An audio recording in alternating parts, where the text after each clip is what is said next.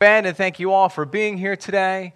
Uh, we are in part two of a two part series called More Money, More Problems. And you know what? That's more than just a saying, it is a reality. The more that you have, and sometimes we Americans, we think, okay, the more the better, the more stuff we have, the more possessions we have, the better. But that's not always the case. In fact, a lot of times the opposite is true. The more that we have, the more complications there can be. And so, if you weren't here last week, let me recap for you what we covered last Sunday. We talked about Proverbs 37 through 9. There's this guy named Agur that we meet. It's a weird name, but he, uh, he says this prayer to God. He says, Two things, this is Proverbs 30, verses 7 through 9. Two things I ask of you, Lord. Do not refuse me before I die. Keep falsehood and lies from, far from me. That's great. It's a wonderful prayer, right? We can all pray that part of the prayer. Keep lies, keep deceit, keep all that stuff far from me. Then he goes on Give me neither poverty nor riches but give me only my daily bread, otherwise I may have too much and disown you and say, Who is the Lord? Or I may become poor and steal, and so dishonor the name of my God. And so last week we talked about the fact that there are temptations at both ends of the spectrum, with the very poor and with the very rich, right? Down here at the very poor, very poor person might be tempted to steal from somebody else. And a person who is very poor might have these heart issues related to jealousy or coveting or anger or frustration or bitterness, something in that category. And that can cause damage to a person's relationship with God and damage to a person's relationship with other people. That sense of being so poor. And here's the thing even if a person isn't genuinely poor but feels poor, there can be all sorts of heart mess that happens when a person feels that way. On the other end of the financial spectrum, for those who are very wealthy, what does the scripture say? Well, those who are wealthy, they can disown God. And they feel like, well, I don't need God. I've got my stuff. I've got my money. I've got my possessions. I've got security. And that and so people who have too much can fall into that category of not really depending on God, not really needing God. And here's the reality the more money you have, the more stuff you can buy, and the more stuff that you have, the more you can be led away from God. It's just the reality. The more stuff you have, the more stuff that needs to be taken care of, the more time you have to spend taking care of it, the more money you have to spend taking care of the stuff that you already spent money on. Woo! My goodness gracious. Now, there's an old saying, perhaps you've heard it you don't need money to sin but it helps. Have you heard that saying? I just made it up a few days ago. You don't need money to sin, but it helps. Put that on a bumper sticker. Just confuse people driving behind you. What is that? Are they advocating for sin? What? You don't need money to sin, but it helps. You can sin down here on this end. Sure, there's all kinds of sinning that can happen in poverty, like just heart issues and jealousy and stealing. That's certainly a sin, but there's all sorts of other sins that you can afford. You can afford more sins down here. And some of these things that we buy, some of these things that we do with our money can lead us, actively lead us away from our God. And so that's what we covered last week. And we'll continue on today. So you may have noticed you've got some notes in your bulletin this morning. How about that, right? Some fill in the blank notes. Some of you in this room really like those fill in the blank notes. I don't do them all that often. In fact, I think maybe there's just one of you who really likes it. Okay, so there's one of you who likes it, all right? The rest of you, this is a great habit to develop, right? To take notes, to be listening for God, because God might actually say something to you this morning. Isn't that wild to show up in a worship service and to hear from God? Let's be listening for God today. You can take some notes. If you don't want to fill in the blanks, you can be that way. Jot down something that God speaks to you, all right? This isn't a mandatory thing. This isn't school, but then maybe you'll have some fun with this. If you took a look at that note sheet, you may have realized that we're going to talk, be talking about tithing today, and we are. That is part of what we're talking about. But we're also talking about saving. Okay, you heard the scripture read this morning. There's some stuff about saving that we really need to talk about here.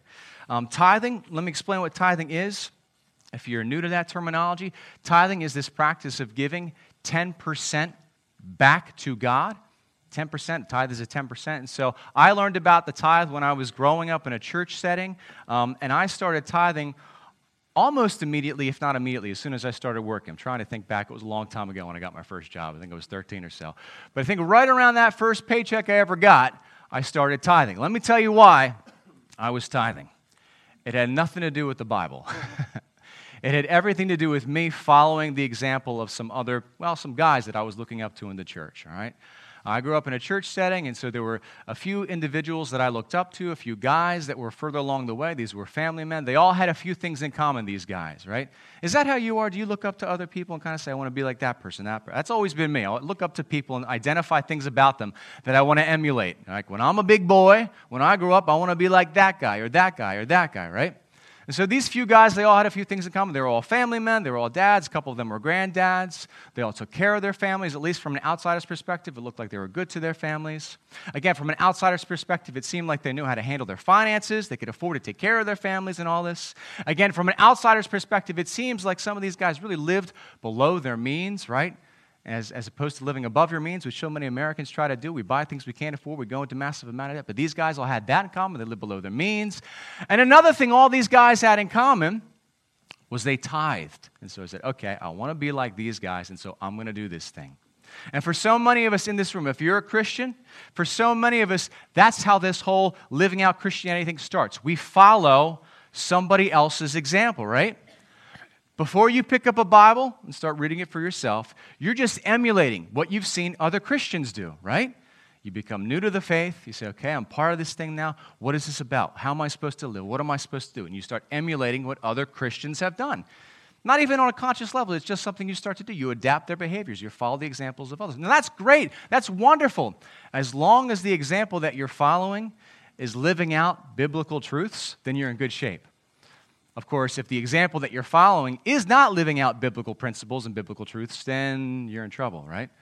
And so, what happens at some point along the way, here's what's supposed to happen in our Christian journey. At some point along the way, we do pick up a copy of the Bible and we do start reading that. And if you're going to do that thing as a Christian, if you're newer to the faith, if you start reading your Bible, you may realize that some of the examples that you have been following don't really line up with what the Bible has to say. You say, wait a minute, this is what I thought you're supposed to do, and this is what the Bible says. And sometimes you may see there's a disagreement there. And then other times, the examples that you're following, you might realize, okay, this, this perfectly lines up with Scripture. And I can say one of the ways that I was blessed is that the examples that I was following concerning tithing did line up with what Scripture has to say about tithing, about saving, about giving, about how we think about our money, about how we value our currency, and how we think about spending and saving and giving away our money. So let's do a little bit of a tour here, okay? What the Bible has to say about money. Um, I can't cover everything because there's an Eagles game later on today. We just don't have that kind of time. But I'll see how much we can cover. Let's go. Let's go on a journey through the, a chronological journey through the Scripture and see what the Bible has to say about money. It all starts in the book of Genesis. Book of Genesis. Some people take that book literally. I am one of those people. I'm one of those guys that think that there was literally an Adam and literally an Eve, and they had a couple of kids. Okay, not every Christian believes that, but I do. That's a subject for another day. But I believe that. Okay? And so here you have Adam and Eve. They have two kids. Their names are Cain and Abel. And so you've got this situation, and there they are.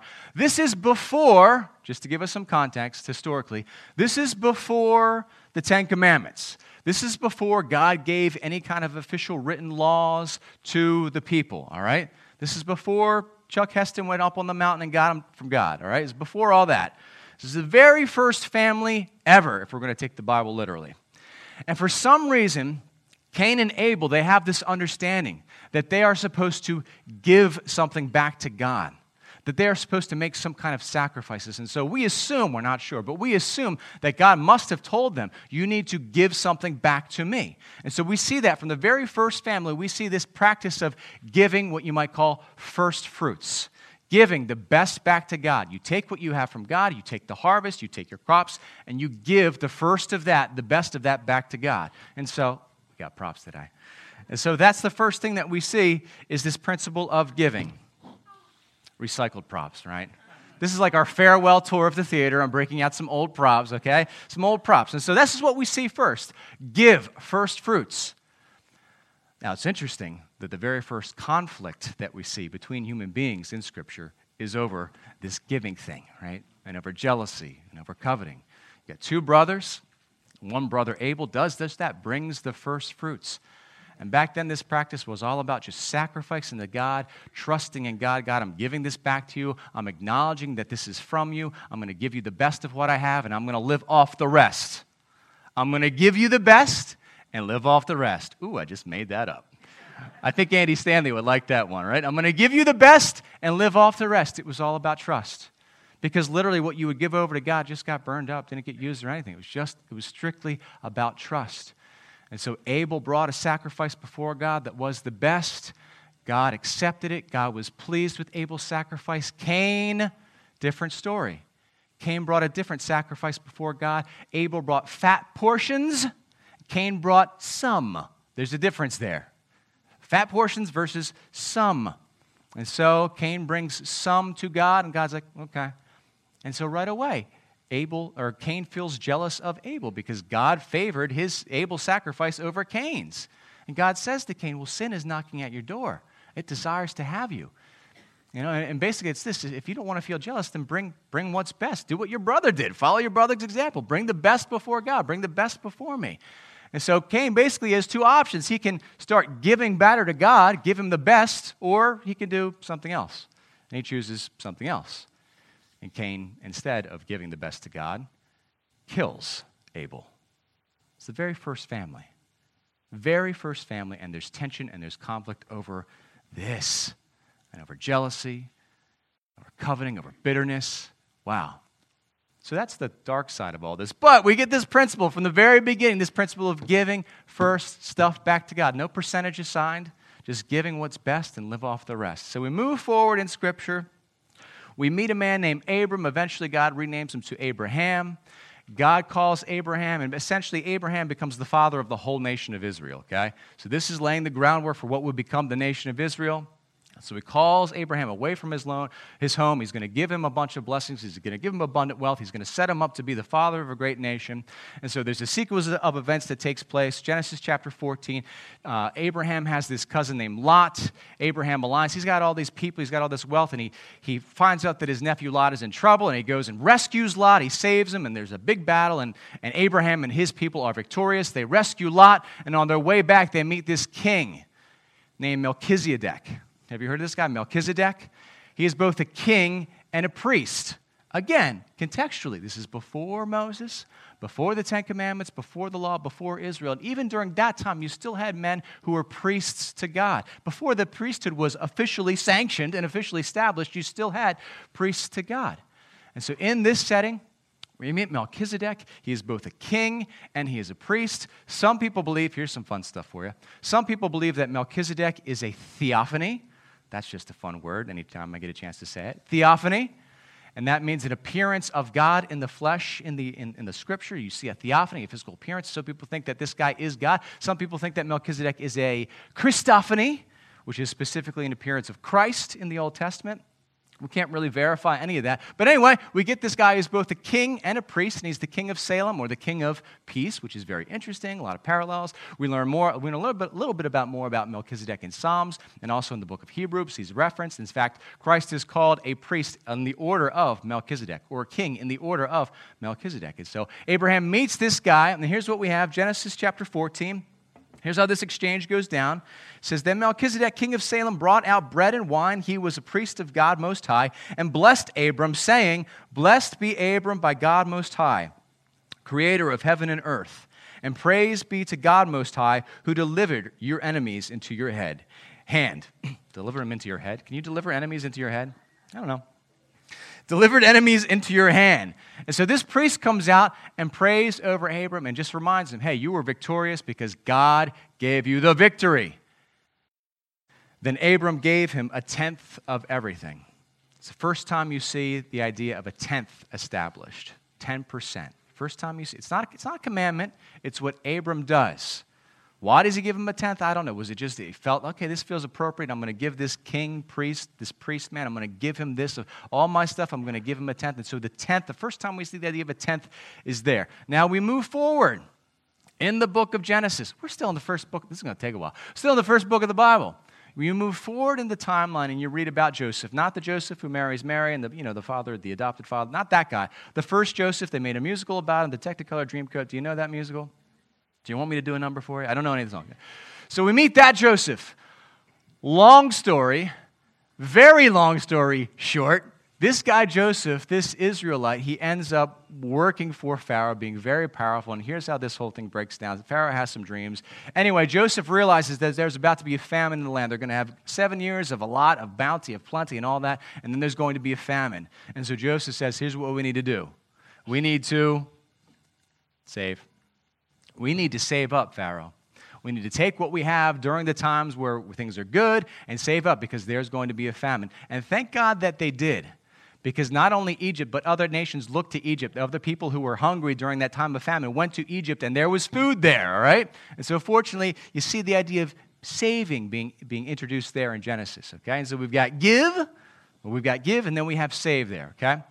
We move forward in the timeline. What else is going on? We move forward in the timeline. It's all these scripture references. So that's in Genesis 41. We meet Joseph and all that. We move forward in the timeline. Eventually, this idea of, of giving back a tithe is formalized. It's not just a good idea anymore, it becomes the law in the book of Leviticus one of our favorite books to read together, the book of Leviticus, right? Is that true for anybody? It's, it really is an important book. Those of you who are doing the chronological study, we read this book back in the day, and you see all the specific laws that God gave the people that governed every single aspect of their lives. Every arena of life was governed by these laws. One of the things we have to understand about the nation of Israel, when they were formalized under Moses' leadership, they became a true theocracy, a true church state hybrid where God gave them all of their laws. It wasn't just their moral laws, it was all of their laws. God gives them their laws. We read about them in the book of Leviticus, Leviticus chapter 27, verse 30 through 32. It says this A tithe of everything from the land, whether grain from the soil or fruit from the trees, belongs to the Lord. It is holy to the Lord. Let me continue, then we'll go back. 31. Whoever would redeem any of their tithe must add a fifth of the value to it. And so, specifically, what's being said here is okay, you need, for those of you who are working the land, the fruit of the land, or your grain, you need to give a tenth of it back to God because specifically it belongs to God.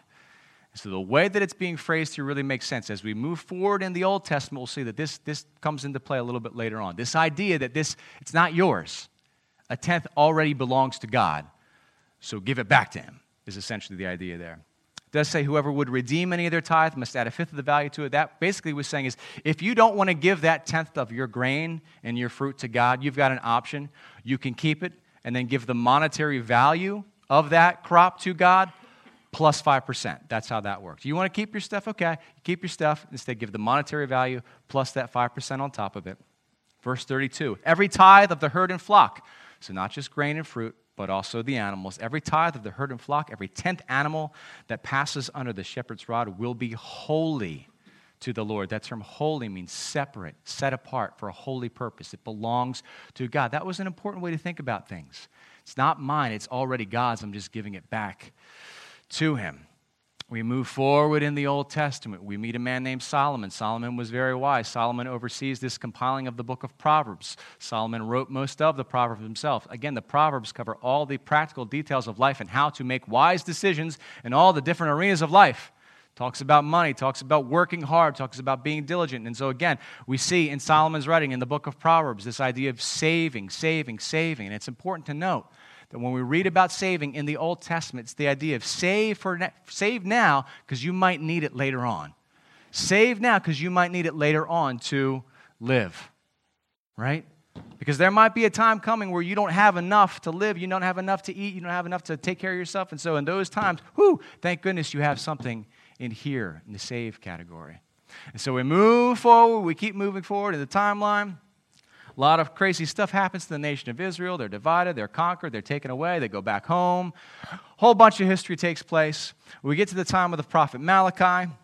Malachi chapter 3. Malachi is talking to the Israelites. They had been through so much. They had had their own kingdom. They had that kingdom stolen from us, stolen from them. They were allowed to return back home. But things had changed. And they, so they were still supposed to be doing this tithe thing. They were still supposed to be worshiping God. They were still supposed to be following the laws of Moses that Moses had commanded them, the laws that came from God. But a lot of them just weren't, or their hearts weren't in it, and they just weren't doing this. And so Malachi speaks to this. He relays to the people the words of God. It says, I, the Lord, do not change. In other words, once upon a time, Israel, I gave you this commandment to give first. I made it official in the law. You've read it in Leviticus, you've heard it. It's to give me a tenth. I don't change. I gave you that law. So you, the descendants of Jacob, are not destroyed. Ever since the time of your ancestors, you have turned away from my decrees and have not kept them. I've been telling you how to live I've been telling you how to conduct your relationships. I've been telling you how to worship me. I've been telling you how to handle your money from the beginning, and you've always turned away from me. Return to me, and I will return to you. That might be the theme of the Old Testament in a nutshell, not just when it comes to money or giving. Return to me, and I will return to you. Return to me, and I will return to you, says the Lord God Almighty. But you ask, How are we to return? Better question in verse 8 Will a mere mortal rob God? Yet you rob me. But you ask, How are we robbing you, God? And so here's this introduction of this idea. This is God saying through the prophet Malachi, He's like, You are robbing from me. And the people's response is, How can we rob from God? Here's the answer in tithes and offerings. You were under a curse, your whole nation, because you were robbing me. Bring the whole tithe into the storehouse. And so, again, we go back to this concept that we learned about earlier this way of thinking that the tenth, it already belongs to God. And if you don't give it back to God, if you take something that doesn't belong to you, what is that called? That's robbing, robbing from God. Just bring it back to bring the full tithe because what you had back in those days is you had some people who were saying, no, we're doing the tithe thing, but no one's checking this, right? Nobody really knows. So we'll just call this, this is 10%. Is this 10%? People say this is 10%. They're just lying. No, don't do that. Bring the whole tithe into the storehouse, the whole thing, that there may be food in my house. Test me in this. And so this is really important. This is, this is a, a word from God that applies to both individuals and the community. You're not doing this so a curse is on you as an individual, as a family, but also as a nation. You need to do this for yourself and also for the benefit of the rest of you, of the rest of your community. Test me in this. Is this the only time that God says that? Put me to, you're not allowed to test God. God's like, uh, you can in this. Test me in this. You go ahead. Put me to the test. I dare you to do this and see if I don't come through. Test me in this, says the Lord Almighty, and see if I will not throw open the floodgates of heaven and pour out so much blessing that there will not be room enough to store it. That's a big claim, God. You ready to back that up? Can we trust that promise? Go ahead. I dare you to do it. I so dare you to do it. I will bust open the floodgates, and there'll be so much stinking blessing, it'll be coming out of your noses. You won't have enough room. You won't know what to do with it. I like the sound of that. I like the sound of that. I will prevent, furthermore, I will prevent pests from this. This is the blessing, part of the blessing. I will prevent pests from devouring your crops, and the vines of your fields will not drop before the fruit is ripe, says the Lord Almighty. Then all the nations will call you blessed, for yours will be a delightful land, says the Lord Almighty. Here's the thing there's this thing out there now uh, that's often referred to as the prosperity gospel. Have you heard of this? The prosperity gospel? And it's this teaching, and it is, it is a lie. Okay, here's the teaching. Teaching is if you give a certain amount of money to God, then you're going to get rich. You give money to God, you're going to be very wealthy. That's not the case necessarily, okay? When God says that He's going, if you, okay, you trust me in this, you trust you give me that full tithe, that first fruit, that full tithe, I'm going to bless you, that doesn't necessarily mean that He's going to bless you financially. I mean, it's not excluded, it's an option, but that's not necessarily how that blessing is going to manifest. We just need to be aware of that because there have been some unscrupulous teachings, which is another word I like to use. There have been some unscrupulous teachings which lead people to believe, okay, I'm going to put something in the offering plate and then I'm going to get blessed. You've seen it. You've seen the preachers on TV. Send me $20 and I'll send you this prayer cloth and then you'll get rich. Send me 15 bucks, I'll send you a little bit of oil and you'll be healed and all your bills will be paid off. You've seen this. It's baloney. All right, that's the polite church word for it. Okay, it's, it's just not it's not the case. Okay, and so that's not that's not what God is promising when He talks about this blessing of the floodgates being open. It does not necessarily mean anything financial. It could, but not necessarily. And so that is the Old Testament, and that's what the Old Testament has to say about about money to some degree. But then something changes. Something dramatic shifts in our Bibles as we continue reading. Jesus enters into the scene. So far, everything we've looked at has been part of what you call the Old Covenant, the Old Law, the Old Agreement between God and people, between God and the nation of Israel. Then Jesus comes along and starts the new covenant, a new deal, a new arrangement between God and not just Israel, but God and all people. We're told in the Old Covenant that there will be a new covenant. In fact, Jeremiah writes about it. says, okay, once upon a time we had the laws written in stone, and literally they did. It says there's going to be a new covenant. The new covenant is better than the old covenant, and the new covenant is written on our hearts. It's a new thing that Jesus starts.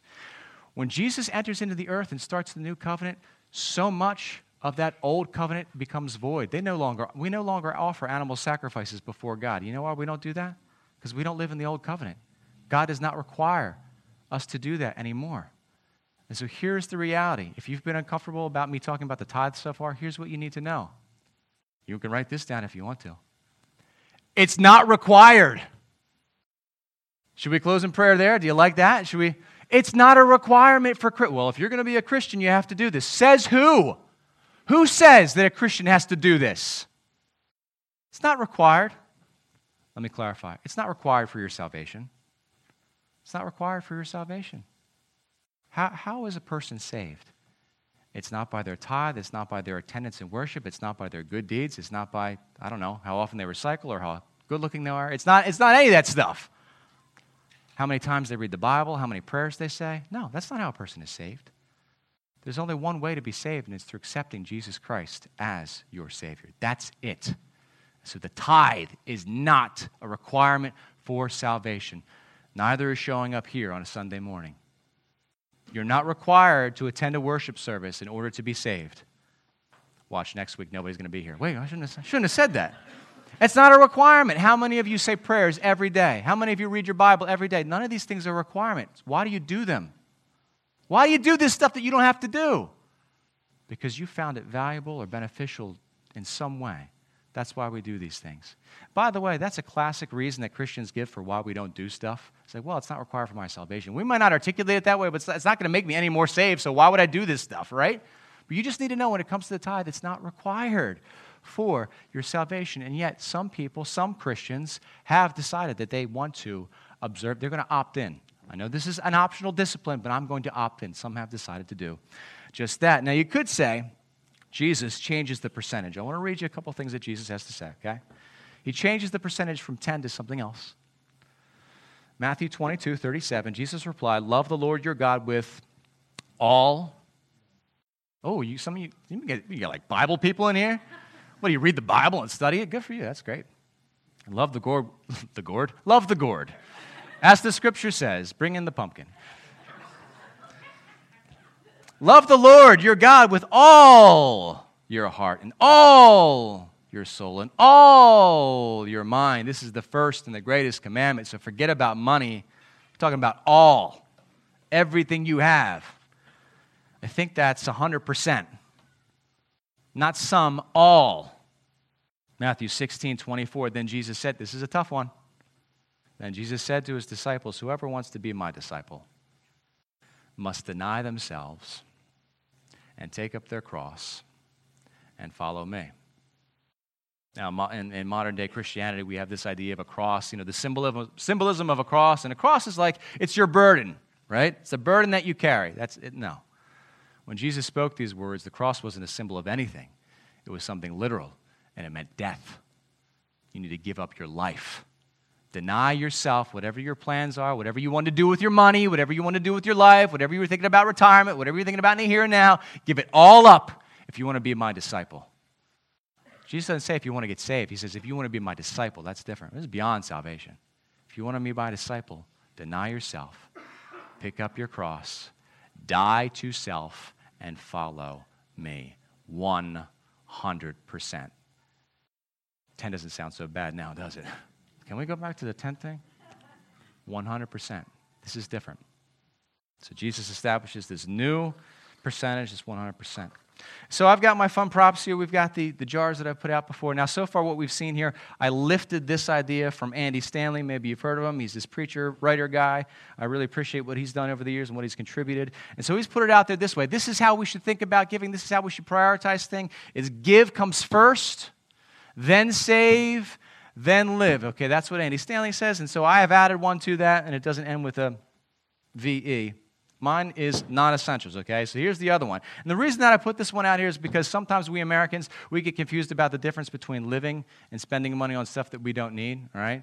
And so you can be kind of, you know, strict about that. Okay, what exactly is an essential? What's a non-essential? Like, what are we putting here? Does vacation go in here? But I don't know. I feel like I really, I really need a vacation, so that's more of an essential thing. Like, we could play those games, and you can decide that for yourself, and that's not for me to, to weigh in on. You got to figure that out with, you know, with God. But we have these categories: give, save, live, and then non-essentials. And here's the thinking: is that we should give first. To take that attitude there are people beyond that I have what I have because of God, so I'm going to give back first. Then save if you're able to. Now, here's what so many people have said, okay? The 10% goes to God, and then another 10% to save. That's not in Scripture, by the way. That's just an idea. Have you ever heard that? Did, did somebody tell you that growing up? If you have the money, put 10% away, put it in savings. You never know. You never know. It's not scripture, it's just a good idea, all right? To be able to save. There are some times in life where this just isn't an option, is it? It's like, uh, I got nothing to save. But here's an idea if you can afford it, give first, then save, then live. live is pay your bills, buy your clothing, provide shelter for yourself and your family, stuff like that. All right? And then in our culture, and this, this doesn't exist in Kenya. This doesn't exist in other places where we've been, but here this seems to be, seems to be a thing. So give, save, live, non essentials. The save thing, though, this is a tricky one. This is one that we need to talk about a little bit before we end today, okay? So, without further delay, why don't we take a look at that note sheet that's in your bulletin? You've got your pens, you've got your note sheet, you've got your fill in the blank sheet. Looking at eight reasons, the top 10 eight reasons why Christians don't tithe. I don't know, that was Casey Kasem. Does anybody know who Casey Kasem is? I assumed I could do an impression, I never tried it. Should have tried that at home. All right. Eight reasons why Christians don't tithe. Number one, here we go. And let's clarify this. This isn't reasons why people don't tithe. This is pe- people who have chosen to accept Jesus as their Savior and have chosen to follow Him. Say, I want to live into this discipleship thing. I want to live into what it means to be a follower of Jesus. Here are the reasons why people like that choose not to tithe. Here's one. Number one. Are you trying to guess? Are you trying to guess along the way?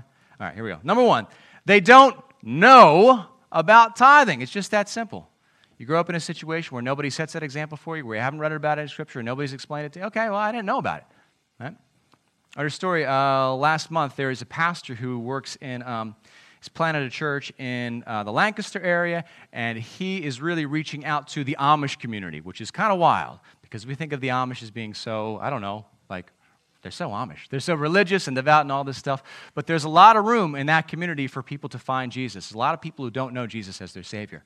And so this guy is at a church just reaching out to these people. And so there was an Amish man, and so this pastor personally reached out to him, and, and this man accepted Christ as his Savior. And so he's going along and he's looking to the example of other people. And so one, one Sunday he learns about this tithing thing, and he walks up to his pastor afterwards and says, I never heard about this.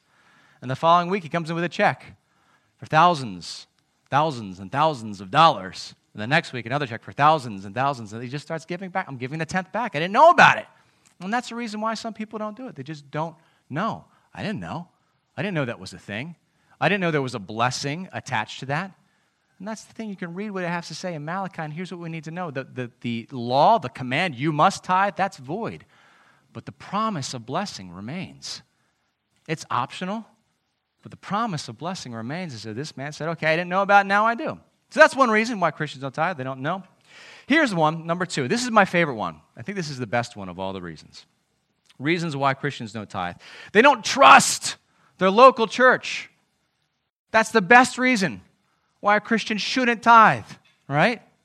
There's a thing that we say every week. If you're new to Hope, maybe you've heard us, you heard us say it today. When that offering plate gets passed around, don't feel obligated to place anything in it. You don't know us. You don't know us yet. You don't know what we're doing with your money. If you don't trust, don't, don't put it in. You know? When I'm a visitor at other churches, and it happens, I go in there a Sunday morning, I don't know who these people are, and that offering plate gets passed around. I'm just fascinated by my bulletin when that plate goes, oh, look at this bulletin. Look at that font. Woo. Just pass, I'm not, I'm not putting anything in there because that might be a lousy investment. What do I know? You don't know. Goodness gracious, if this is your first Sunday or second, if you feel new, and by the way, there's no time for, we don't put, you're a visitor for as long as you think you are, right? Until you feel comfortable moving beyond that, saying, you know what, no, I'm a part of this, I'm a member. That's different to be a member than to be a visitor or a guest. Our guests, we say, no, don't put it, you don't have to put anything. You don't know who we are yet. Wait until you learn about us. See what we're doing with what gets put in there before putting anything in there yourself. That's a great reason not to give, not to tithe. This. I don't trust my local church. It's also a pretty clear indication that some kind of change needs to take place. Right? Listen, there are plenty of lousy reasons to leave a church, and there are plenty of lousy reasons to stay at one. okay?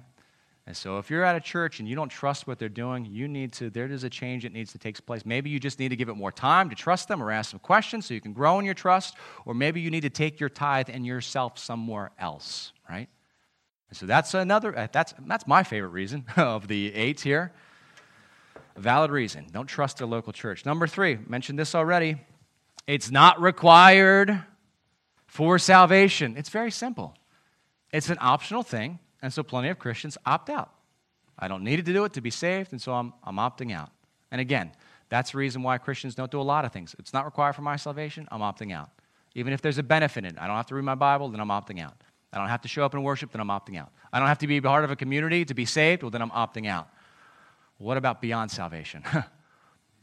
what about living life in the here and now? And so that's the reason it's not required for salvation. Number four, oh boy. They think the church doesn't need it, right? Years ago, I met a missionary, missionary. He was served there for about 10 years. He came back, was at a Sunday school class, and he gave a talk about what he experienced. And somebody in the class asked the question, How are you doing with your funding? How are you doing with your funding? Because missionaries, they need to raise all this support to be able to do what they do. And he, he answered, he said this. He's like, You know what? My umbrella mission organization, they kind of encourage us to keep that vague because if people want to give, they want to receive. But he said, But you know what? I have to tell you, praise God, I'm at 100%. I am fully funded for the next year. If you want to give to next year, great, but I'm fully funded for this year. I thought that's really admirable because he could go, oh, I don't know, I don't know, I don't know. And so he left people with a choice. So there's some people in that room who thought about giving. Well, he doesn't need it. He doesn't need it. But he sure did need it next year, maybe the year after that, right? Here's something that we do as a church. Quarterly, we put the numbers in the bulletin of what our weekly need is to meet our budget and what our weekly average giving is. And for as long as we've been doing that, we've always had more than we need. Praise God. Like, really, praise God. Isn't that amazing that we always have more than what we need? Praise God. And every time we put, we're uh, what, $200 more? This year, we're about $200 received more. Okay, how do I phrase this? $200 above our weekly need. Praise God. And every time we put those numbers in the bulletin, I know, I know, we're just giving our reasons for people not to give. Well, I don't need it. I got more than enough. Don't be so sure, is all I say. Don't be so sure. Have I mentioned we're, we're about to become owners of a property over there? Has that come up yet? That's come up. Okay, I thought I mentioned that. Because there's been more than we need for several years, when it comes time to fundraise for this rebuilding project, we don't have to start at zero. There's money there to work with, right? So you might think your local church doesn't need it. You're a member of a local church. Maybe you're, I don't, eh, don't be so, don't be so sure. But that's the reason. People think, well, they don't need it. Number five, they volunteer instead of tithing. This is the third church that I've worked for. And every church that I've been a part of, I've encountered the same attitude among certain Christians. They say, Well, I'm not going to tithe. In fact, I'm not going to give anything. I'm going to volunteer instead. Okay, all right. That's fine. That's fine. I guess. Matthew 23, 23. So this is Jesus. He says, Woe to you, teachers of the law and Pharisees, you hypocrites! You give a tenth, you tithe. You give a tenth of your spices, mint, dill, and cumin, but you have neglected the more important matters of the law justice, mercy, and faithfulness. You should have practiced the latter without neglecting the former. And so Jesus talking to a group of religious guys, said, Great, you tithe, good for you. But what about taking care of people? What about justice? What about the poor among you? And so essentially what he's saying is you need you need both. You can't just tithe and volunteer. You can't just volunteer. And, I mean, you can, it's optional. What about, what about both? And so here's the thing. Now, now I try, guys. I try to be polite and sensitive to people in conversations. It's not exactly my strong. Oh, Jesus is working on me, okay? Right? But if someone were to come up to me and say, well, listen, I'm not giving, I'm not tithing because I volunteer instead, here's what I could do. I'm not going to do it because I'm too polite. Here's what I could do, right? I could provide that person with a list of names. Here are the people in the church that are busier than you, that volunteer more than you, and that tithe. I've got a list. I've got it in my back pocket ready to go, right? So that's just it. So that's just that's just the reality. Is some people choose. I'm going to volunteer. I'm going to give my time. I got a full time schedule. I got a family to take care of, but I'm going to volunteer and I'm going to give because all of these things are required. If you're thinking about it as the hundred percent that Jesus encourages us to give, hundred percent. Number six. Here we go. Eight reasons why Christians don't tithe. Number six, they used to. They used to tithe, but paused for a season and never resumed. Hit the pause button. Boop. Why do people hit the pause button? There's a couple different reasons. One reason is, okay, oh, hang on. Just, just got a cut in my salary. Oh boy. Pause. Just have my hours cut. Pause. Let me just pause this for now. We're not making as much as we used to. Let's pause and do this. And then when we get back on my feet, well, then we'll pick up again. Okay, well, what happens is sometimes that, that pause button never gets unclicked, it just never resumes. So that's a reason why people, they used to, why Christians don't tithe. They used to, they stopped. Here's another reason why people pause. Oh, just made a big purchase. Let me pause. I just made a big purchase. Let me pay this off and then I'll pick it back up again, right? Just bought a new house or new car, new apartment, down payment. Pause. I believe it's a good idea. I trust my local church and all that. Let me just pause, then I'll pick it up later. But what happens? go, okay, you pay off the first, you pay off the house, but then there's another car bill, and then there's something else, and you just never end up clicking unpause, okay? And so that's the reason, one reason why Christians don't tithe. Number seven, this is a tough one. They think they are too poor to tithe. That's, that's kind of a rude way to phrase it. Probably could have said it better, but I was just trying to come up with a short statement. They think they're too poor. Okay, in other words, I can't afford it. I can't afford it. All right? When somebody thinks that way or somebody says that, that's either true or it isn't. Okay? Let's talk about if it's true. If a person literally does not have enough to fill this live jar, that's an issue. okay? That's real. If you literally do not have, if a person has enough for here and enough for here, but says I can't afford it, well, that's not exactly true, is it? right? Let me talk to the people in this room. If, you, if you're in this situation, if you don't have enough for this jar, goodness gracious, that's, the, that's part of the beauty of being a part of a church is let us help you. Let us help you. Talk to me after the service. Email me. My information is in the bulletin. Let us know how we can help you. I mentioned this last week. We have in our budget room a designated area to help people in our congregation, in our community that are in financial distress. If this is the case, that you literally can't pay these bills and take care of it, let us know. But then there's the other thing where this isn't, you know, there's the reality and then there's just the perception of, well, I can't afford it. Here's what you need to remember it's optional. All right? You don't have to think that way. You don't have to you just say, well, I'm choosing, just say, oh, I'm opting out. It's not a matter of I can afford this and I can afford this. Sometimes I can afford this, but I'm just choosing not, just opt out. You don't have to convince yourself that you're too poor. What's the last one? Number eight. You're too, anybody, anybody have it? They think they're too rich. Yeah, that's it. Too rich to tithe. I got too much. Listen, I just have too much. It's not fair. It's not fair. If I my tenth is more than that person, I mean, if I gave if I gave one percent, that's more than that guy's 10%. How is that fair? I don't know. I don't know. What's fair got to do with it? I don't know. I, I mean, I get it. I, the logic adds up, right? This past Tuesday, we had our board meeting. We went over our budget. And um, here would be a fun what if we just took our budget for the year? We said, all right, let's just divide it up over all of our members and we'll just send them a bill. Let's just do that. right? Like, I need a new church then, you know, right? That's not going to work.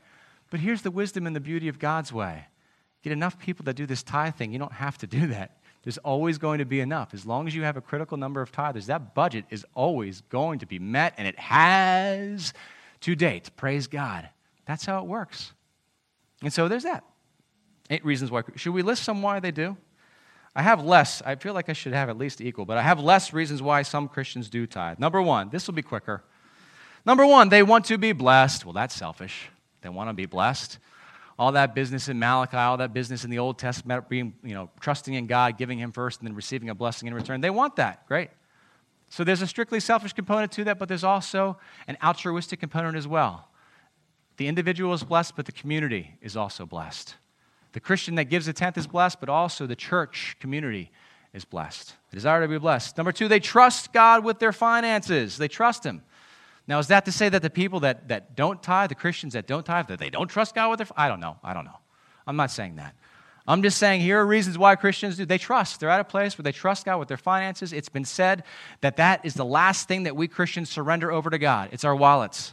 It's the last thing. We give Christ control over certain parts of our lives, and the money is the last thing to go. Well, certain Christians have reached a point where they trust God with their finances. Number three, they trust their local church.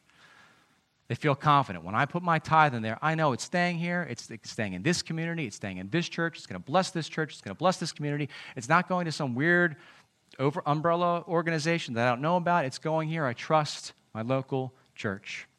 Number four, they have been blessed by their local church. Okay? Blessed is that very Christian word. What I mean by that is they've experienced some kind of personal benefit. I've seen this work, right? How many people have stood up on this stage and been baptized Wow, you didn't know Christ as your Savior, and now you do. I've been blessed, right? And the reason that some of you were baptized up on this stage is because people outside of this church invested in this church. You've been blessed by it. And once you're blessed, you want to give back. Last one. See, this was quicker. Last one. They have a desire. They desire to make a financial investment in the salvation of others. A fine, really? I'll take, I'll take a laugh anytime I can get one. I'll, I'll be honest. They desire to make a financial investment in the salvation of others. You cannot, hear me, you cannot make a financial investment in your own salvation. You can't. Right? Giving money, oh, now I'm extra saved because I put a tenth in. No, it doesn't work that way. But you can invest in your local church. You can invest in somebody else's salvation. Like I said, before this church started, a bunch of people whose names you don't know from our old church, from Bethlehem Church, put money into this financially invested in this so that some of you in this room could receive salvation. And some of you in this room have received salvation in Jesus Christ through this church because of somebody else's financial investment. And there are Christians that want to make that financial investment in others' lives. Okay, whew, that's, that was fun. So now what? Here's a little demonstration, okay, of how this whole thing works. I just so happen to have $10 here, okay? So let's say it's payday, and I got my $10 and what is what is a tenth of ten? Does anybody know? I'm not great. I'm not great at math. Okay, great. So that's one. So that will go here. First off, let's see this. If you were to do this tithe thing, look at this. Look at how much is left. One little dollar. Look how much is left. Okay. Now, if you were able, so okay, I'm looking at what living. Okay, that's that's there. I think I can do this. I think I can go ahead and do a tenth, uh, maybe just a tenth, because I got bills to pay. All right. And so you pay your bills, and then you might realize, my goodness gracious. I made this my first priority. I even had a little bit to save. was able to pay my bills. Look at this. Look what I have. I could put this over here. I could put, oh, you know what? I could put it, do what you want. Do what you want with that, right? That's how that works, okay? But there is, there is a big asterisk on this one, okay? It's what are we doing with this? Look at the scripture passage that's in your bulletin. It's a story that Jesus tells about a man had a big harvest, big crop. He's like, here's what I'm going to do. I'm going to build up a big storehouse and I'm going to put all this away so that I don't have to work. I can live, I can take it easy, I can do all sorts of stuff in this category for the rest of my days. That's where he's investing. To put his savings into this category, the non essentials. And what, is, what happens to him? God says, You fool. What, you fool. You could have used that. Now you're, now you're dead. What are you going to do with it now? You could have used, you could have invested that in something else. But instead, you invested it in self indulgent stuff. You need to be rich toward God. And that's what Jesus says. This is how he'll deal with people who are not rich. You're being rich towards this category, but not rich toward God. And so here's the thing about the save category is why are we saving? We're saving for the day that, oh my goodness, I can't afford to live. So I'm going to put, I'm going to get rid of this one. If you can't afford to live, then nothing goes in this category, right? All right, I'll put this in here. Saving for the day where you might not have enough and need to put it in here. Or you're saving for the day that God calls you to give something bigger over here. In other words, as long as you give God access to what's in here, you're golden.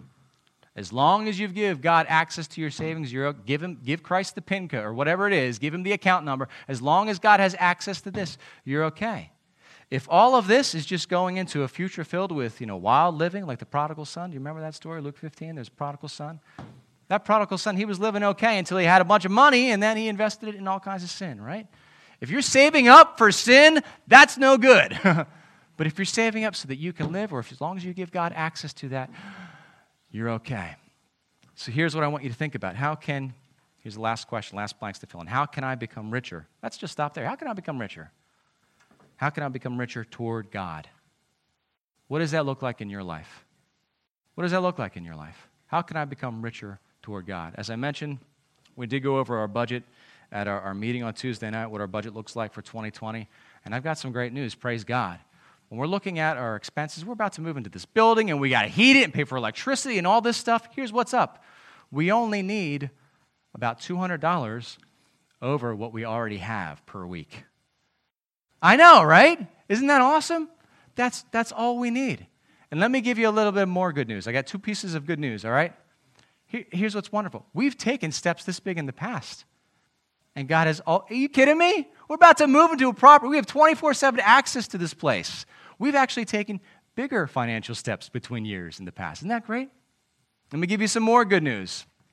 If we, if we take our current tithers, and if we add to that number the people who are in this room right now, who consider themselves members, the people in this room right now who have been challenged by God to do this, to engage in this discipline, if we have a critical number of people that obey and say yes, you add that to our current tithers, and then you take another group of people, all the people that used to tithe and say, well, they don't need it.